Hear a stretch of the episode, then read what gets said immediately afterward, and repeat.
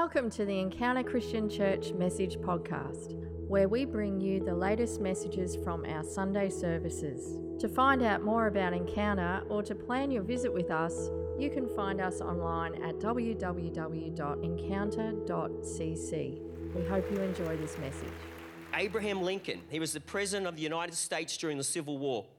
And he's seen as being pretty well one of the greatest presidents of the United States. And you go to the Washington, you go to the Lincoln Monument, and he's the bearded guy sitting in the, in the seat kind of thing. And, and he's seen as a great success. But you know, before he was president, he was the bigger, biggest loser in life. Like, he was a complete loser. He went for, for like the Senate and Congress, an election, eight times he failed. Eight times he went for a public office and failed. He didn't get, one time he got less than 100 votes. You would think after eight times you would say, It's not God's will that I be a politician. Like, uh, it's not meant for me, it's not my destiny. But he went one more time and he just didn't go for like mayor of Shepparton. He said, I'm going to go for president of the United States. He never won an election before he went for president of the United States. People would have thought, what a madman. He went and he won, became the president of the United States. He had two failed businesses and a nervous breakdown before he was president. You would think this guy isn't qualified to be president of the United States. He became president, and led them through their most turmoil period where they had a civil war. See, God is able. He was a Christian man. He believed in God. He followed a divine creator. That's why he, he persisted to continue because he thought there's hope. There's hope. This is in my heart. I'm going to continue. And in the book of Ephesians, it's a book in the New Testament in the Bible. In Ephesians, it says this Ephesians 3:20. It says, God is able to do exceedingly and abundantly above all we ask or think. God is able to do exceedingly and abundantly above all that you could even ask, all that you could even think. Whatever you think is in a box, he, He's outside the box. He wants to do more than you could ever imagine. He is capable in your hopelessness to do a miracle. He is capable. And today we're going to look at a story. Okay, right to do a bit of a story today. And I'm going to take a whole passage of scripture and I'm going to pull it apart. We're going to do a bit of a teaching, inspirational thing. And it's around a book in the Bible in the Old Testament called Ezekiel. Now, Ezekiel is in the Old Testament. The Old Testament is simply before Jesus. And then when Jesus came, the New Testament is the New Testament, the new will from Jesus. So in the middle of the Old Testament is a book called Ezekiel. And Ezekiel's one of these kind of kind of gruff kind of prophets, you know. He was a bit of a, a bit weird. He, I didn't know him personally, but God got him to do strange and unique things. Like, you know, he, he saw cherubim and angels, and, and God got him to lay down on his side, I think, for 365 days, and then he turned over to the other side for another 365 days. And God would use him in these all these kind of dramatical ways to speak to the people of Israel. A prophet is somebody who's simply bringing a message from God to a group of people. And this is who Ezekiel was. Ezekiel was in a place called Babylon. So the backstory here is Israel, the nation of Israel, had started to follow idols. They stopped following God, they did it their own way. And God took them and put them in captivity in a place called Babylon, so they ceased to exist as a nation. So Ezekiel's in Babylon. And this is the background of this passage. So, my first point for those that are taking notes is know God. So, Ezekiel 3, sorry, Ezekiel 37 1 says this The Lord laid his hand on me and brought me out by the Spirit of the Lord. So the first point is you need to know God. We need to know God, that the hand of God was on Ezekiel. You need to know God. The first step in, in purpose and hope is to know Jesus, is to know God. Ezekiel knew God. He had an encounter with God. He'd invited God into his heart. He, his life was to follow God. And see, the picture we have here is Ezekiel is saying that God was with him. God's hand is on him. So when you know God, God is with you. God's hand is upon you. And the picture is like of a parent. You know, a parent with a kid going through the shopping center. You know, maybe a, your little son or daughter's in front of you and your hand's on their shoulder, just kind of directing them. Through the aisles. It's kind of the picture we see of God's hand is on Ezekiel, he's saying. His hand's on my shoulder. I feel his presence guiding and leading me. And, and maybe the, the little boy wants to go to the lolly aisles. I want to go that way. But no, no, no, no. We're going, we're going down to the toiletries, son. We're going to the toilet. No, I don't want to go to toiletries. I want to go to the lolly aisle. Yeah. And when God's hand's on us, it's like we've got our own will and we want to do this. But we've got to allow that gentle, just nudging of God's hand to guide us and to submit to his hand. So Ezekiel's saying he knows God and he submitted to God's hand. My next point is God led him to a valley. God led him to a valley. So God's hand was upon him and led him to a valley. But this is, this is a vision. They don't believe he actually went to this valley. It was a vision that God took him through. He was a, like super spiro kind of guy, and he, he had this vision of this valley, that God led him to this valley. And I'm going to read um, from 37, the second half of verse 1. It says, To the middle of a valley that was filled with bones. So God, this, this is crazy, isn't it? God led him to a valley that was full of bones. Like, it doesn't sound interesting, does it? It sounds a bit bizarre and freaky, but you know, a valley symbolizes death. Valley symbolizes hopelessness. A valley symbolizes a dark place. The Bible says, Though I go through the valley of the shadow of death, I will fear no evil because you are with me. See, the hand of God was upon him, walking with him, but the Spirit of God led him to a valley. We often don't picture God leading to us to a valley, do we? We, we want God to lead us to a mountaintop. That's what I want. I don't want to be led to a valley. I want to go to a mountaintop. And see, in the valley, you can't see outside a valley. You can only see what's within the valley. But if you're on the mountaintop, you can see down into that valley. You can see a valley that side. You can see the ocean out there. You can see the sunrise, the sunset. When you're on the mountaintop, you can see a better picture of where your life is going and what's happening. But God led him to a valley. He couldn't see out. The, the light in the valley isn't as bright as on the mountain. When you're on the mountaintop, there's nothing impeding the light, is it? But when you're in a valley, there's different shades of grey and dark, and, and, and, and, and, and you can't see which way to get out. And that's that feeling of being trapped, a feeling of not being able to get out, that feeling of hopelessness. You know, the valley is a place where the rawness of life happens. It's where maybe you've got that phone call of that diagnosis. You know, maybe you've got that cancer diagnosis. No, no, no, no, no, I'm not supposed to have that. No, I, no, I don't get cancer. Maybe you got that phone call of the death in the family. It's like, no, where, where did that come from? You know, maybe it's the, the, police officer knocking on your door and saying, I'm sorry, sir, I, I need to. Inf-. You know that moment? You know that moment? That moment of pain, that moment of rawness when everything's fallen apart around you and and you think, how can I get through this? It, it's like a, you've hit a brick wall. That's what the valley is. And it says that God led him to the valley. God led him to a valley, a place of hopelessness, a place of death. Let's, let's keep that thought. But it's in the valley we learn to trust in God. It's in the valley we realize who do we depend on. When you're in the valley, you can't get out of the valley unless your trust and your dependence is on God. See, in that dark place, He is the light that you lean on. He is the one that will get you through. And I've said it before the things we do, the habits, the practices we have in the good times, they're the very practices and habits that we have in our life that will get us through the valley times. Walking among the bones is my next point. I know it doesn't sound really happy joy, He does it? He's, he's walking around bones. Ezekiel 37 2 says, He led me, talking about God. Ezekiel says, He led me here and there throughout the valley. And I was just amazed to see the surface of the entire valley was covered with, how do you say that word? Myriads. Yeah, thank you. I just wanted to make sure I got it right. Thank you very much for that, Bill. Myriads of very dry bones God required Ezekiel to walk amongst the bones, not to be on the outskirts of the valley, looking at it all like an observer, but God required Ezekiel to be in the middle of the bones. God put him right there in the middle of the bones. They were dead bones, they were dry bones. See, the bones were unclean. As a Jew and as a priest, Ezekiel was a priest as well, it was not permitted for him to be around dead bodies. Like it was it made him un- God took him and put him in a place that was unclean. Think about this.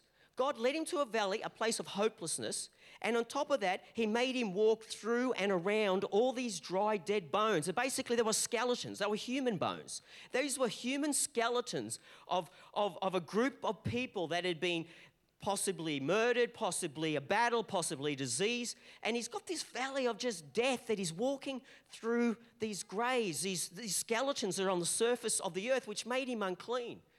It, it basically, it was his, our weakness, our humanity. Then the dry bones had been there a very long time, the Bible said. So here we have Ezekiel walking around the bones. I can imagine this. I can imagine Ezekiel walking through the bones and, and maybe looking at a, a, a skeleton thinking, I wonder what their life was like. What was the story of that life? You know, what, what did, were they married? Did they have children? You know, what, what, were their dreams? What were their hopes? Like these skeletons are a, a symbol of dreams that have been broken and, and, and hopes that have been shattered. He would have meditated and thought, what about that life? Who were they? Did, did, did their parents imagine when they were born and they celebrated their birth and they celebrated their first birthday that that child would one day die and, and, and be a skeleton on the surface of the earth? Not even having the honor to be buried in the ground, not even had a prayer made over them at their death, but almost forgotten about on the surface of the earth. I can see him meditating about these things and We've lived in the States a few times, I've talked about, and I used to walk around graveyards over there. You know, you thought, oh, you know, the new Pastor Robbie is a bit weird, but that, that really takes the cake.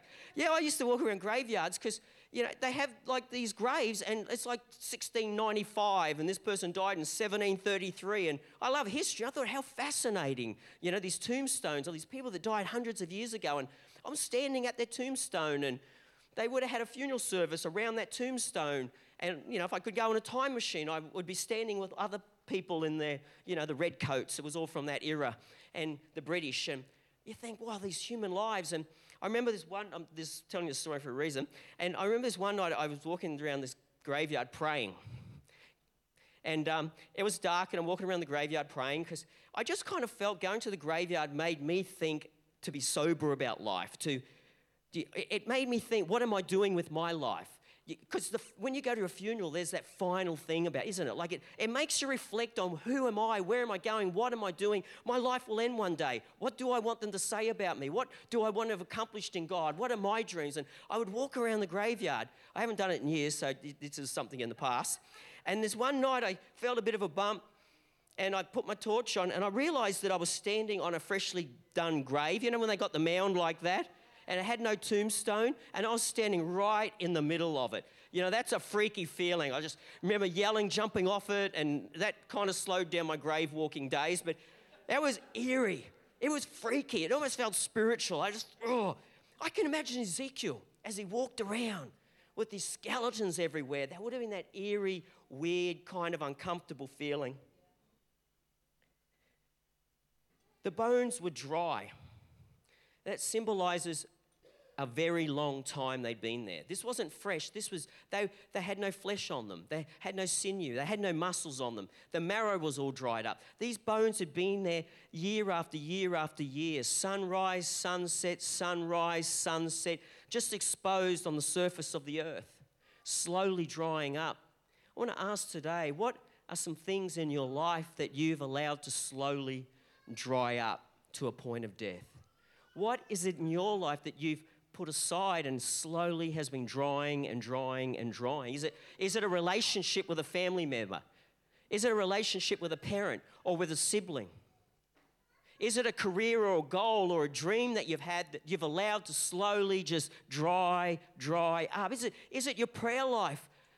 Is it your, your attendance to church? I used to go to church every week, sometimes twice when they had night services, and, and now I'm, I'm once every six weeks. What are the things in your life that you've allowed to just dry up slowly that God needs to resurrect, that God wants you to bring hope back into and to get involved in? You know, those bones weren't alone.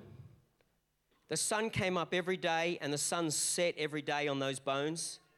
The stars at night came out and looked from heaven above over those bones.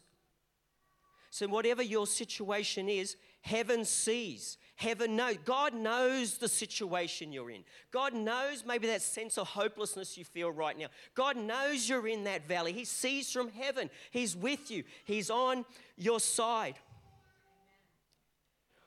What do you need to depend on? What do you need to depend on? Ezekiel 37 3 says this The Lord asked me, Son of man, will these bones live, ever live? The Lord replied, Lord God, I replied, You know the answer.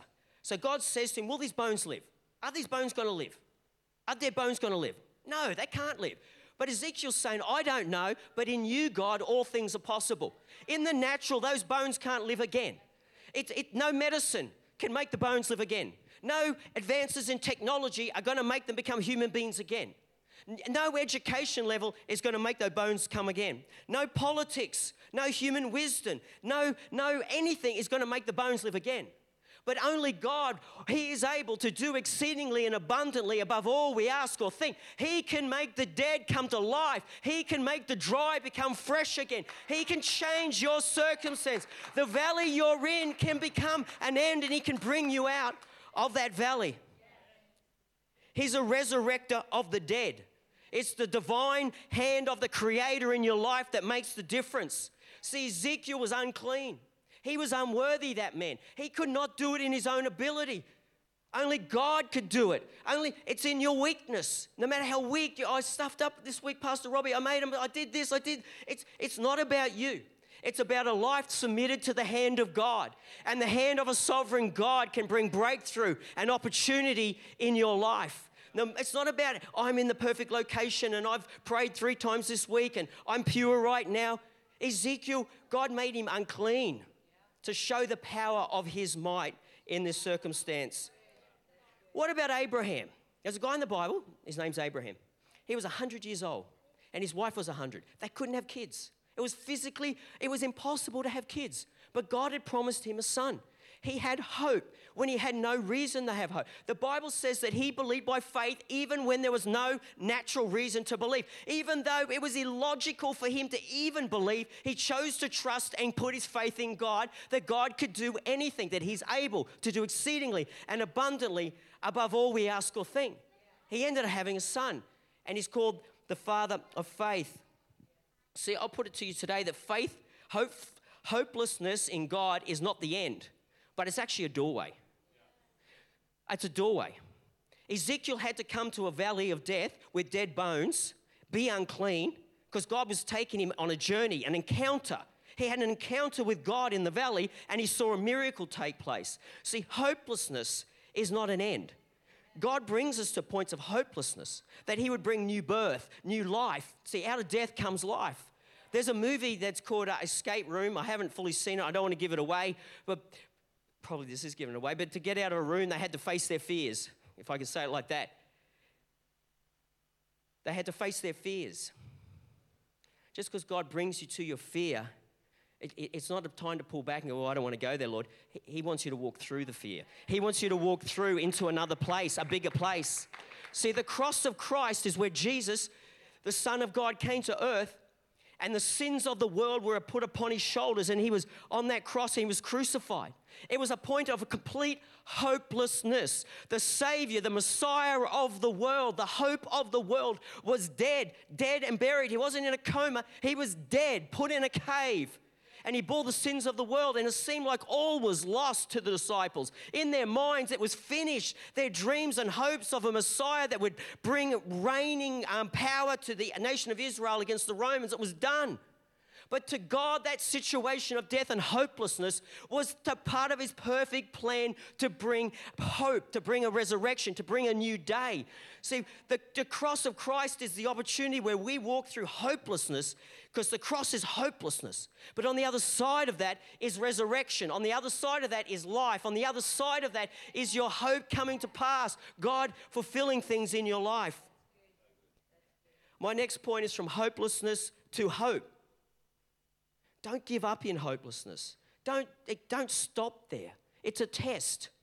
Walk through it, continue in it, and it will pass. It's a doorway to another realm.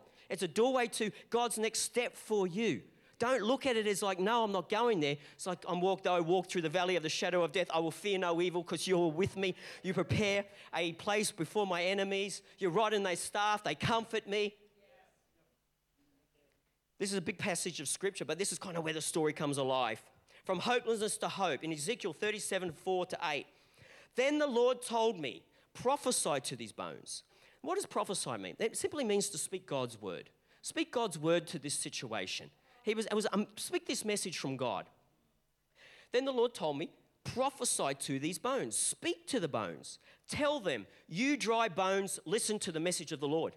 He didn't go, these dry bones don't exist. No, I, I don't, I, I don't have that disease. No, no, no, I don't. Psychologists tell us the first thing to get over a problem is admit we got a problem. How can you solve a problem if you can't even identify the problem? So God is telling him here, yeah, these bones are dry. Except rea- reality is they're dry. Reality is they've been there a long time. Reality is there is no hope in the natural. Let's face reality and, and accept reality, is what he's saying. This is what the Lord says to you, dry bones. Is call them out again. I'm talking to the dry bones. Pay attention. I'm bringing my spirit into you right now, and you're going to live. See, the prophet was speaking God's words in this hopeless situation. I mean, really, if you think about it, why even waste your time talking to dead, dry bones of a human? Because it's, it's just a waste of energy. It's an activity that couldn't happen. It's not going to happen. But yet, despite it not being logical, he obeyed God, he heard God because he knew God, and he spoke God's words over that circumstance. He faced the reality that they were dry, dead bones. So, whatever it is in your life that you're facing, speak God's word over it. Speak God's word. Whatever that circumstance you're facing, speak God's word over that thing. Talk to that thing in God. Pray over that thing. It's spirit. He was taking words. This is going to get a bit spiritual for you, okay? He was taking the words of God that are from a spiritual, unseen realm. And when we speak God's words out like I'm speaking now, I'm actually bringing them to a natural, tangible realm. I'm taking words from a spiritual dimension and we're bringing them into reality. So when he spoke God's words over those bones, he was taking something from heaven and he was bringing it to earth. Simply, he is a conduit of those words. And as you pray over circumstances, you are conduit of heaven's will that you're speaking to natural circumstances that you may be facing. I'm bringing my spirit into you right now, and you're going to live. I'm going to grow tendons on you, regenerate your flesh, cover you with skin, and make you breathe again so that you can come back to life and learn that I am the Lord. So I prophesied, just I'd been ordered. He was obedient and submitted himself. Immediately there was a noise and a rattling. Can you imagine it? Just the bones starting to shake, you know, the rattling across the whole valley. So, whoa, something's happening. Each bone came together, all of them gathered, attached together. As I continued to watch, I saw tendons growing on the bones, muscles growing and covering them. Then the skin covered the flesh from above, but the bodies weren't breathing. See, Ezekiel wasn't an observer of a miracle, he was a participant in the miracle. See, God doesn't want you to be an observer of a miracle. He wants you in the middle of the valley. He wants you in the middle of the miracle. He wants you to be faith without works is dead. You can faith without works is dead. We have to be a participant in the hand of God even in our hopeless situation. He was center of the storm, not watching the storm from a distance. Verse 9 he says, "Then he ordered me prophesy to the spirit Son of Man. Tell the Spirit, this is what the Lord says. See, he wasn't just randomly saying whatever he wanted to say. Do you know what I mean? It's not about us randomly speaking to a situation what our will is and our thinking. He actually spent time with God. He heard God's voice. He spoke God's word according to God's purposes and God's will into the circumstances. The power wasn't in him, it was the power in speaking what the Creator had told him to do. It was unique for Ezekiel. This is what the Lord says Come from the four winds, you spirit, and breathe into these people who have been killed so they will live. So they will live. And then, six, what was the outcome?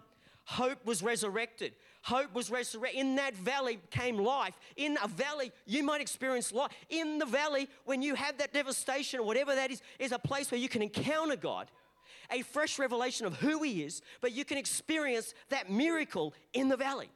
The valley wasn't, the miracle wasn't outside the valley, the miracle was in the valley. He experienced the miracle in the valley.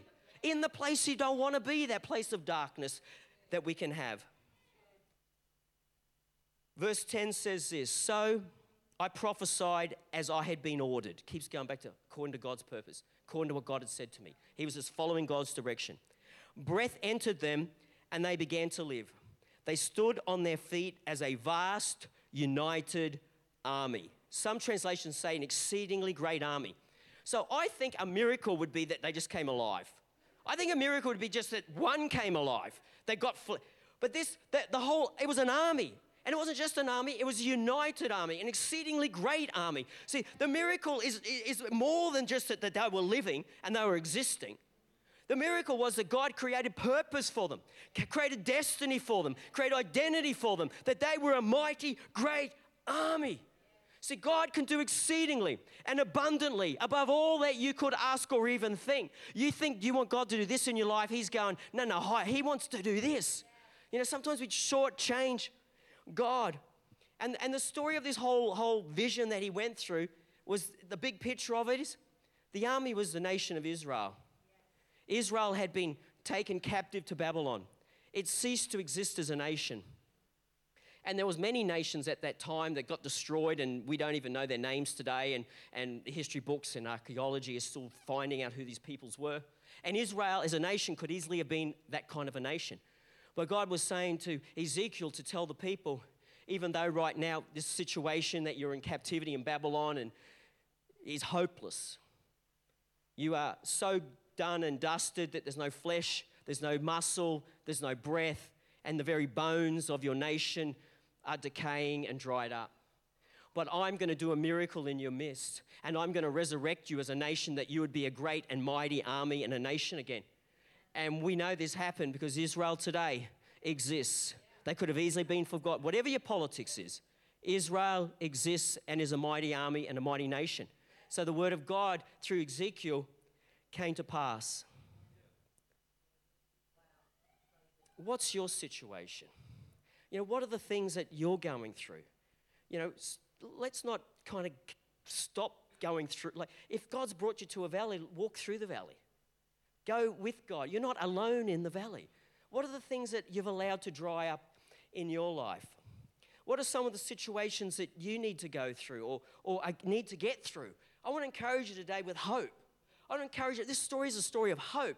No matter how hopeless the situation may look to you, whether it's a workplace or a family situation or a financial issue or, or a sickness, or no matter how hopeless it may look, this story tells us that God is able to do a miracle. He's able to resurrect the dead. He can put flesh on dry bones. He can bring life to any situation. We just have to speak His word. You know, when you come through that hopelessness and you get your miracle, you come through that gate, and you enter another room, you've got a new level of hope in your life. You've got a new level of faith in your life. You, you, you can face that same thing again and it won't even do what it did to you last time because you've grown as a person. And then your life is a testimony to others around you. And then you can speak into their situations. Can I encourage you? I went through that and, and here I am today. I'm alive. I went through that and, and I remarried and, and I got kids. And you know, you can encourage so many people with your story that you went through in the valley.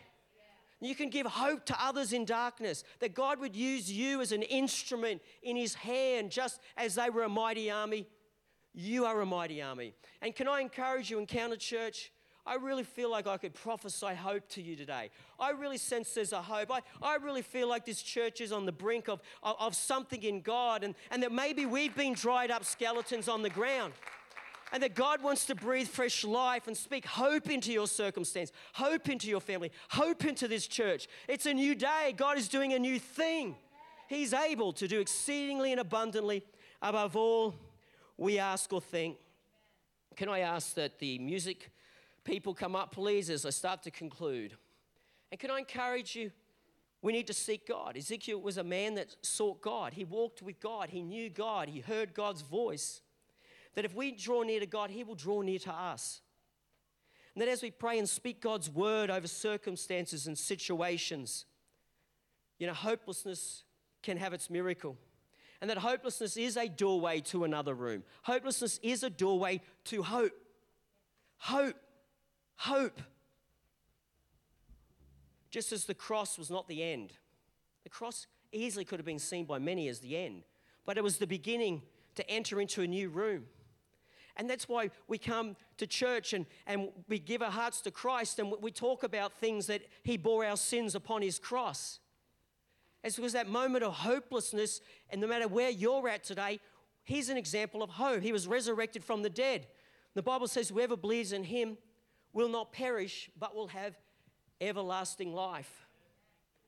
The story of the cross is a great hope and inspiration to no matter what you or I are going through today. Anything can turn around, anything can happen. The valley is a place where we can have a rich personal experience with God. You know, someone once spoke over to me and they said, You know, the dark places that you've been in, the valleys that you've been in, they're the places where you'll gather the gems. They're the places where you will gather the wisdom from God. And don't see these dark times or, or circumstances and hopelessness as, as, as God crushing you.